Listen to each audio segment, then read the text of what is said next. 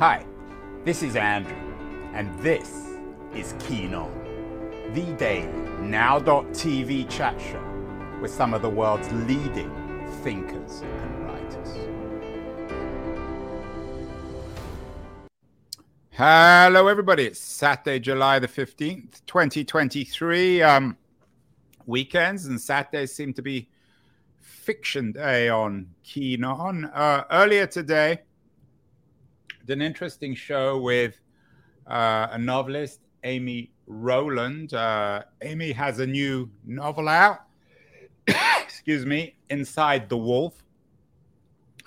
It's a book about um, imposters and insiders, about rural America, about uh, a woman who is in New York who goes back to her origins in rural America. It's an insider outsider kind of fiction. And she writes about um, writing as a vocation, something that doesn't embarrass her, something that she's proud of. Um, my guest today, in some ways, is rather like Rowland. He also writes about insiders and outsiders.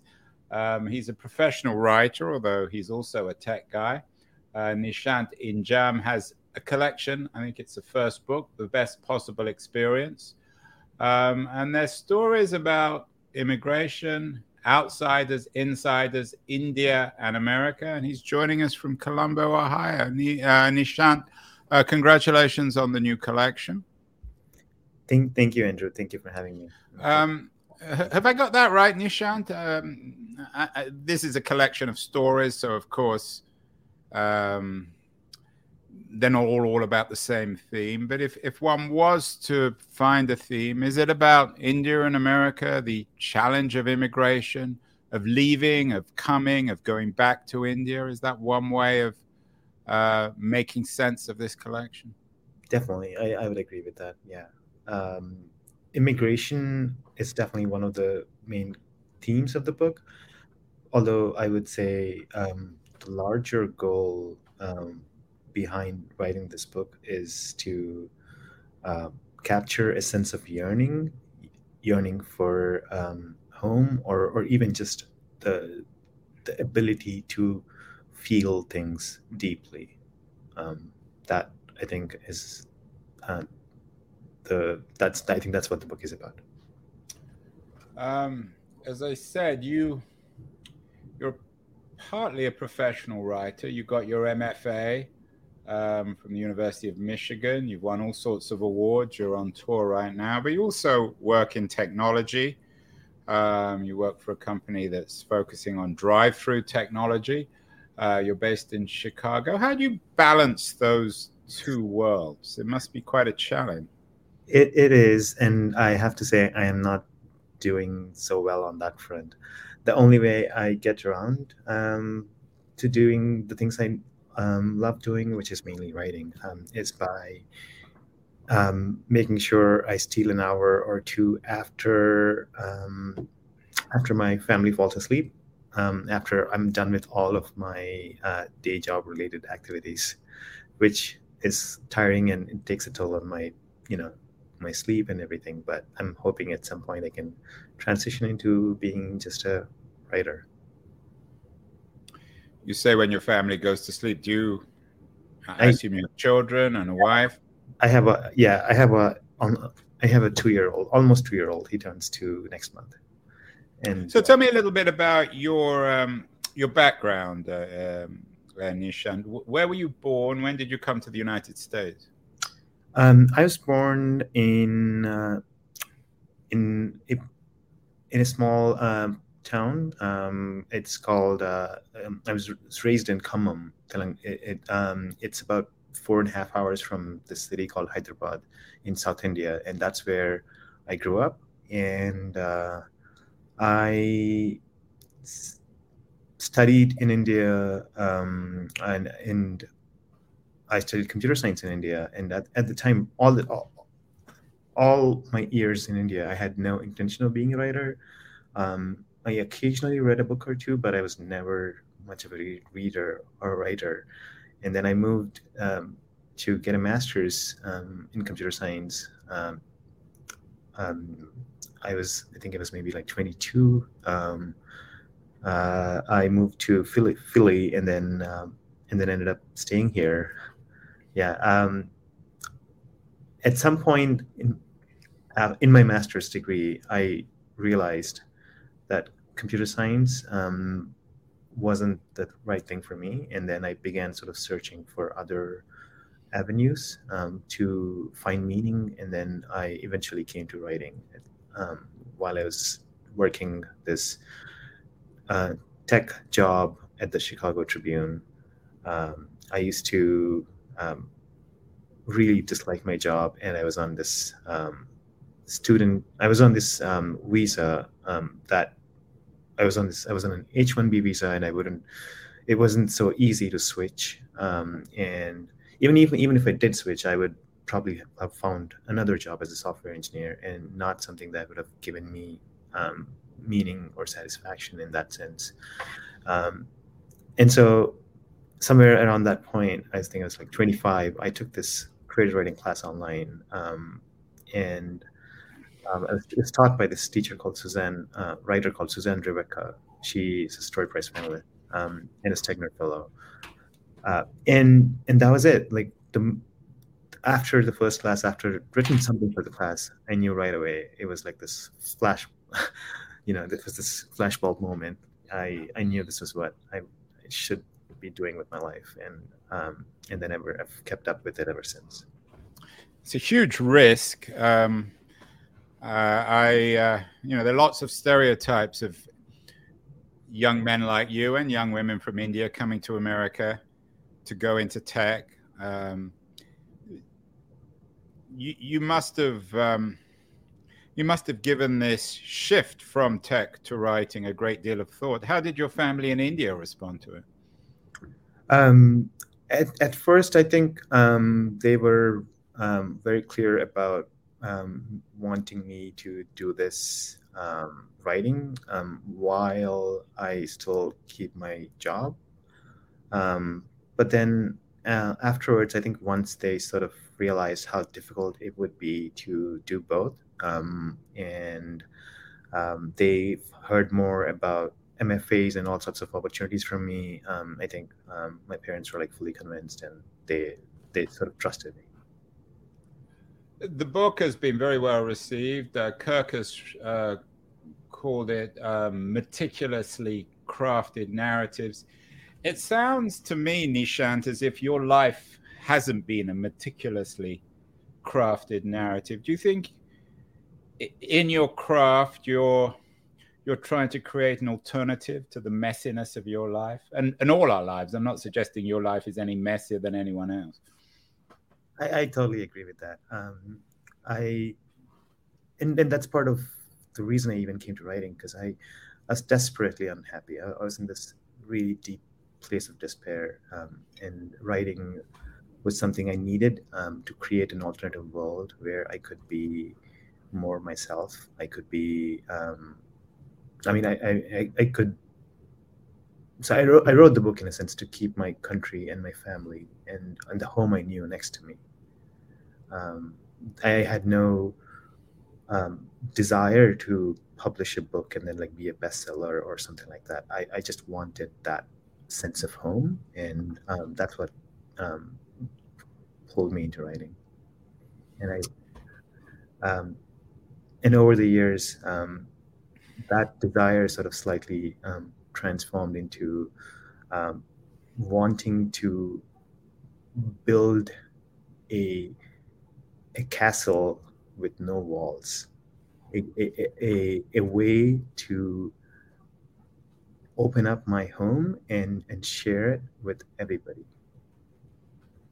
Yeah, I like the way you put that a castle with no walls. It kind of reminds me. I'm not sure if you're familiar with the work of a uh, another Midwestern based um, male immigrant short story writer, Kenan uh, Orhan. Um, he was on the show earlier this year. I Am My Country collection of short stories about the experience of being Turkish and coming to live in America. He talked to me about the surprising links between the Midwest and the Turkish metropolis of Istanbul. How have you found living in the Midwest in Chicago? Does it remind you of India? Did it prepare you? Did India prepare you for a place like Chicago? I was just in Chicago. I was telling you before we went live on Thursday. I'm a, a huge fan also of India, although I haven't spent that much time there. But the vitality, the energy of the cities is astonishing. And I guess in a way, Chicago as an American city comes closest to replicating that vitality? Um, I would disagree a bit there. oh, good. Because I think, I mean, Chicago, everything almost seems to shut down by 9 p.m. almost 9 10 well that beats san francisco. Here everything shuts down at about 8 right. But i feel like new york is probably the only place that comes closest yeah. Yeah in terms of like you know that sense of chaos and busyness. Um i don't know if i mean certainly there are parts of chicago that are um that like say for example there's a little bit of um, strip called devon where there's there's a ton of um, immigrant families living in um, so many um, ethnic grocery stores and um, uh, South Asian restaurants, and um, that strip of Chicago definitely feels like it has. It, it was that feels like it's some. It was something that could have been like you know lifted from India and then painted in Chicago colors. is your is your embrace of language and of literature and of short story writing, um, uh, Nishanth, is it an attempt to kind of have your cake and eat it in terms of India, not going back and yet also going back?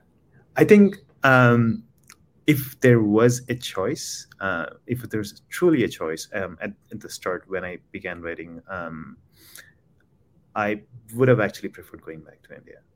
Um, it, I came here on this huge loan. Um, I had like a loan, 15% interest rate. Um, a loan in India from for, for, for my master's, yes.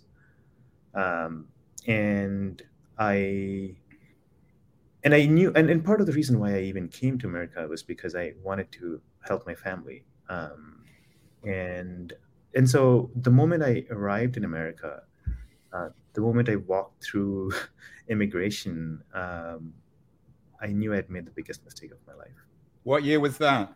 That was 2011, September um, almost August, end of August. Yeah. Why? Uh, How did you know? Um, I, and people, I mean, I don't know. Um, some people might take longer to feel that, or, or, you know, people always craft narratives in their head. And even, I'm not saying a mistake has to be always be seen as something that's to be regret, regretted.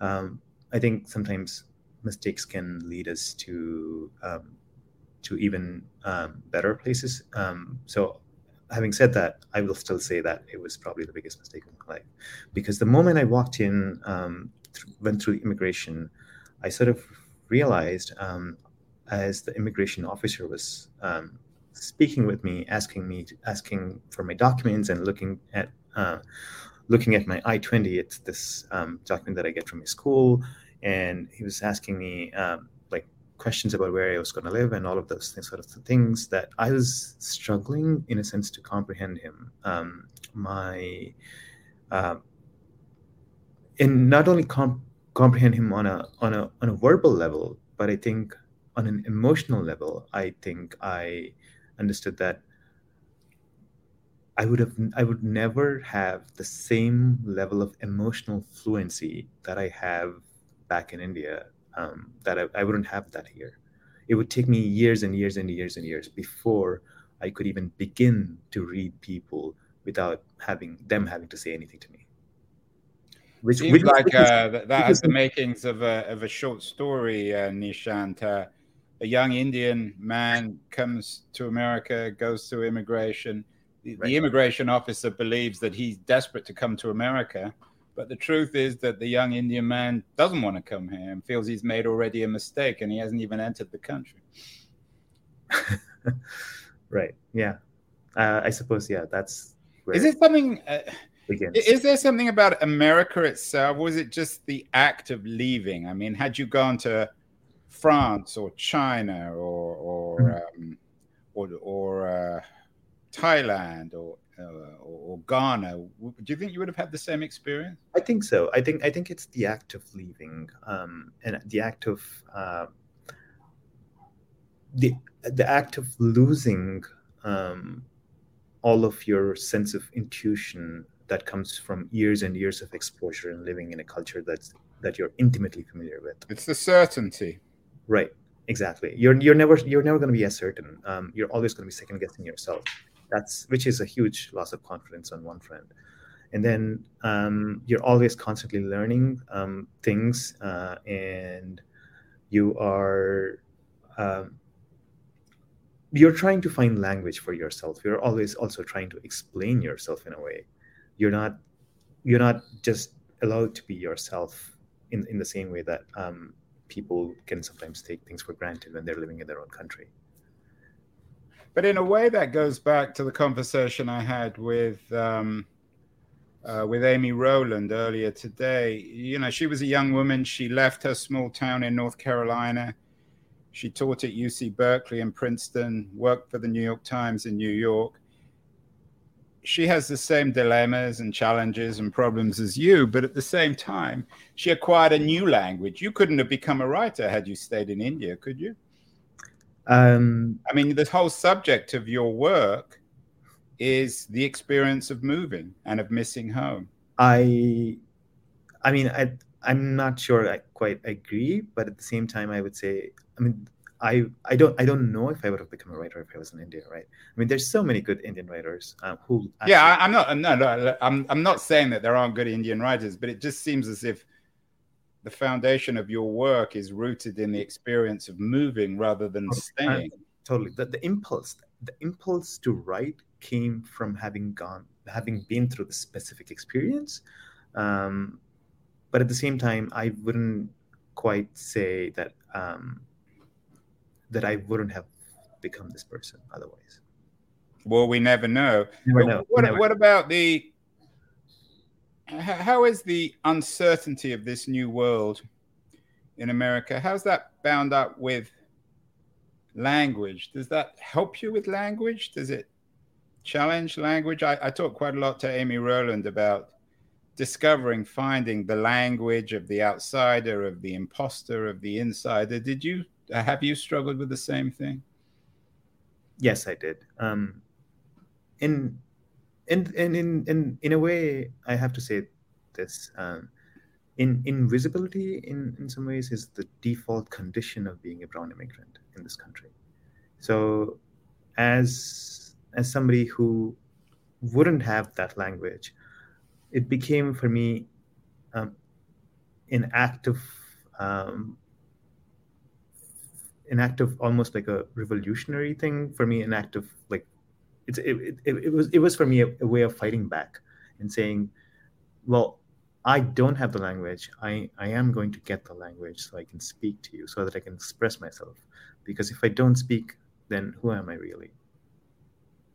Um yeah and and and, and that's probably why i'm seeking um language which is probably why i'm trying to to write as beautifully as i can your background, as we, as we said earlier, is also in tech. Um, you have a background in, in programming. Now you manage programmers.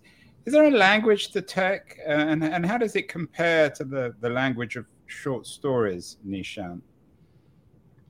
The language of programming is it as elegant, as profound, or is it just dull, algorithmic, algorithmically dull? Um, I would probably say it's close to the latter. Um, I mean, there's always beauty to be found in going after in, in, in, in the flow that sometimes you can find yourself when you're trying to um, solve a certain problem um, through code or you know and there, i mean i'm not saying it's all dull but um, but for me the world of tech and the world of writing are two separate worlds um, and I would rather belong in the world of writing than in the world of tech, um, even though I'm functional um, in, in in the tech world. It, I'm not. How, how unusual are you? I mean, I don't like to make generalizations, but as I said earlier, you're you're part of a, a large generation of Indian tech t- technologists of one kind or another who come from India to America to right to make your living. Um, have you found other many other Indian Indians like you who have shifted sharply from tech to literature or philosophy? I, I know I know of a couple of other people at least, yeah, who have had similar journeys in, in a way, yeah.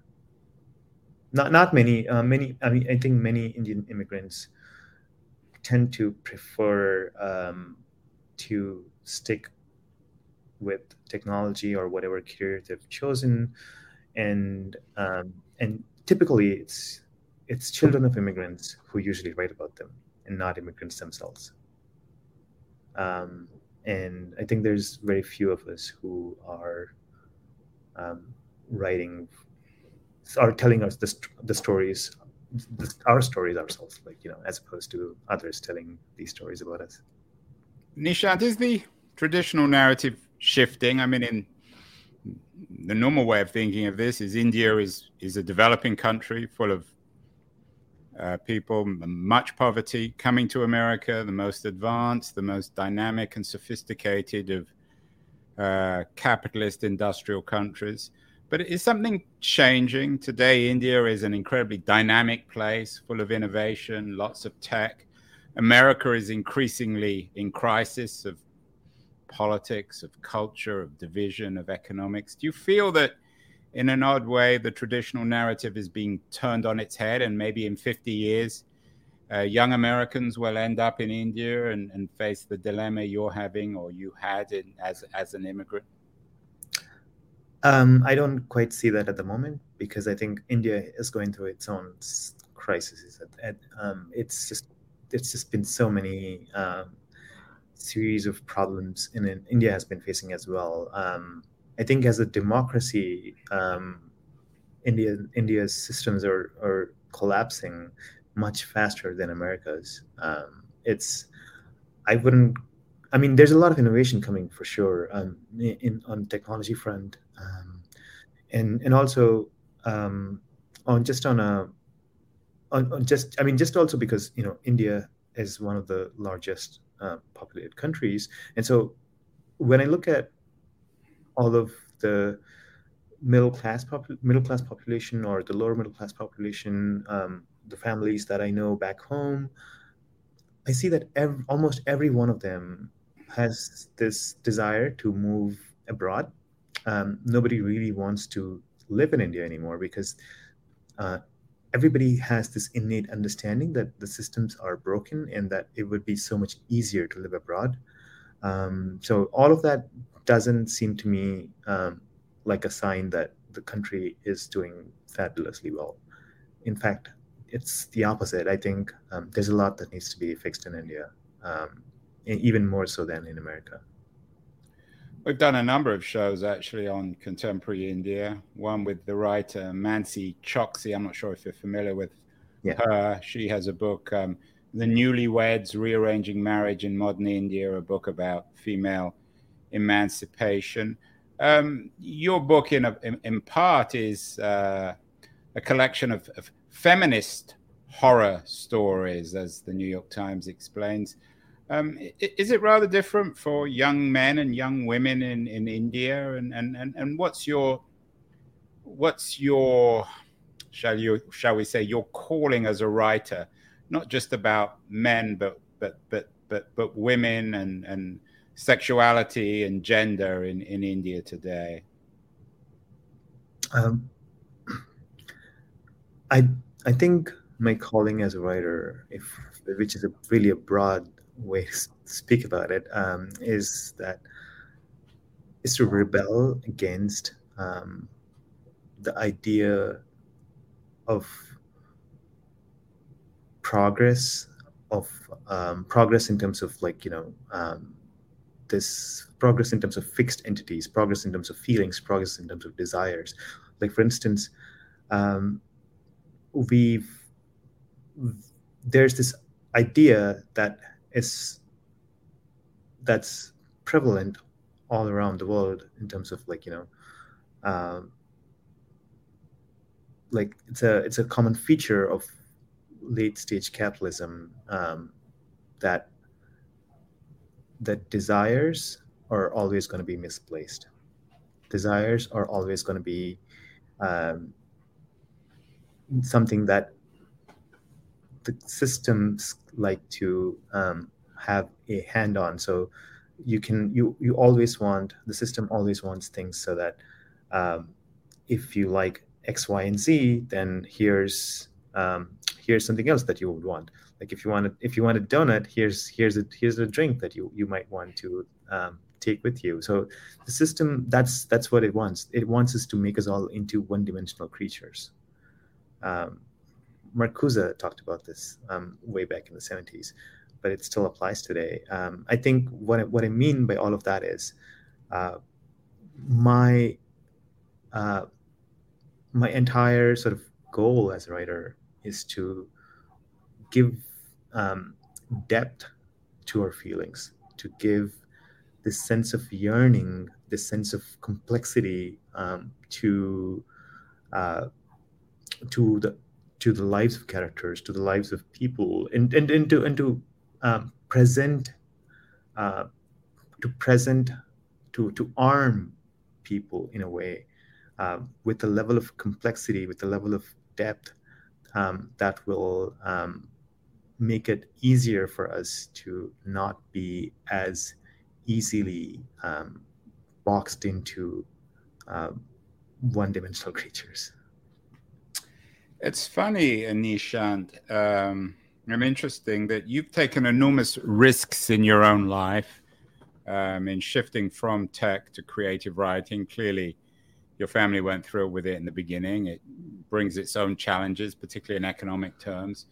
Um, the, the, response to your book, um, uh, as I said, uh, Publisher Weekly gave it a star, loved it. Um, you're considered one of the, the new talents around. But if there was one criticism on in Kirkus, they suggest that um, the collection takes little risk. So they acknowledge your command of the short form. Is there some truth to that? How do you take risks as a short story writer? Is it taking risks in in form or in content? You're you're on tour at the moment. Yes. In a way, I'm guessing when you go to these events, these short story events and mm-hmm. literary events, you're in a sense preaching already to the converted. Um, right is there some truth to the, the, the Kirk? I wouldn't even say it's a criticism; it's an observation. I I would actually call it a criticism, and the criticism that comes from a reverence to a, an outdated form. uh, and I think I've I've, uh, I've, talked about this in another interview on LitHub, um, but I'm gonna repeat it here. But I, I think um, what um, that reviewer means is that all of my stories seem situated um, uh, they do not seem situated to provoke or offer critical commentary i think what um, which is probably what they're expecting um, my stories are situated to provoke not to provoke but but to um, but to produce emotion my stories are meant to um, um, meant for um, this deep communion. I'm I'm writing those stories to exist in communion with you. I'm not writing to to to to to make a point um, that can be easily dismissed afterwards. I don't I don't believe in um, at, least uh, that's not my it's not my aesthetic. I don't want to write. Um, I don't want to create art that can be um, sort of boiled down to one point uh, that can be uh, that can be used to uh, to to produce critical commentary. I, I think that's a more um, that I think that's um, that's a form of thinking that uh,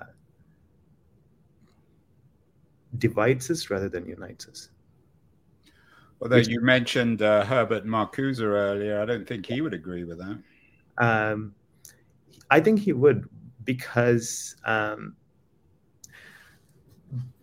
because if you look at a if you look at a the form of a short story as it exists right as it is being practiced um, right now. Um, the only time emotions are admitted into the story is at the end of the story. So throughout the story, the, the entire form is sort of this tightly held thing, like there's pressure being put around this object. And then there's a tiny bit of a gap at the end, which is when the emotion is, is generated. Um, the contemporary, um, there's many writers, um, great writers, um, like Ben Marcus, who sort of define um, the short story as this, um, as a form in which um, when you it, it, they compare it to a pinprick. Like if you, you, you feel a pinprick at the end that leaves you um, that leaves you with this uh, deep guttural sigh. Um, and uh, to me that feels so much sanitized. Um, to me it does it feels also very masculine in terms of like pleasure and, and how you know um, the pleasure that a man gets at the end and, and that's the real pleasure and not the other pleasure that's the, throughout the throughout the the act of intercourse. And it in in, in other ways also um, if a release of an emotion if it's if that is to be only if emotions are to be only admitted at the end or permitted only at a certain schedule um, that actually is deeply indicative of the systems that are um, putting us in in in certain places and saying, okay, you can't. Those things are like saying, you know, you, emotions are off the table. We want you to be logical, practical, functional, and um, and and so any any time you deviate from that sort of thinking, um, that is you're you're immediately an entity that's very subversive and this is exactly the same reason um, i think memories are so that which is which is I mean which is also why Marcuse says this, that this society really fears the subversive nature of memories. That's that's Marcuse. he said that, not me. So so any any any time we have um, and uh, any any any any art making um, art making process that excludes or minimizes uh, the the generation of deep feelings for me is um, is that's that's that's a that's not a uh, that's not a free form. I think that's a form that's still tainted and in some ways with uh, um, with with capitalistic ideology. Uh, Nishanth, um, I'm guessing this is very much in keeping with your uh, reaction against technology. Um, I wonder what you think of the new wave of artificial intelligence, of generative AI, of uh, Chat GPT. We've done a number of shows on the potential, the possibility of AI to help writers. Could you ever imagine having an AI assistant, for example, to help you, in, and I'm quoting you here, in your subversive nature of memories, or do you think that these new AIs are are a threat to our humanity? I'm guessing that Marcuse would believe that if he was around today.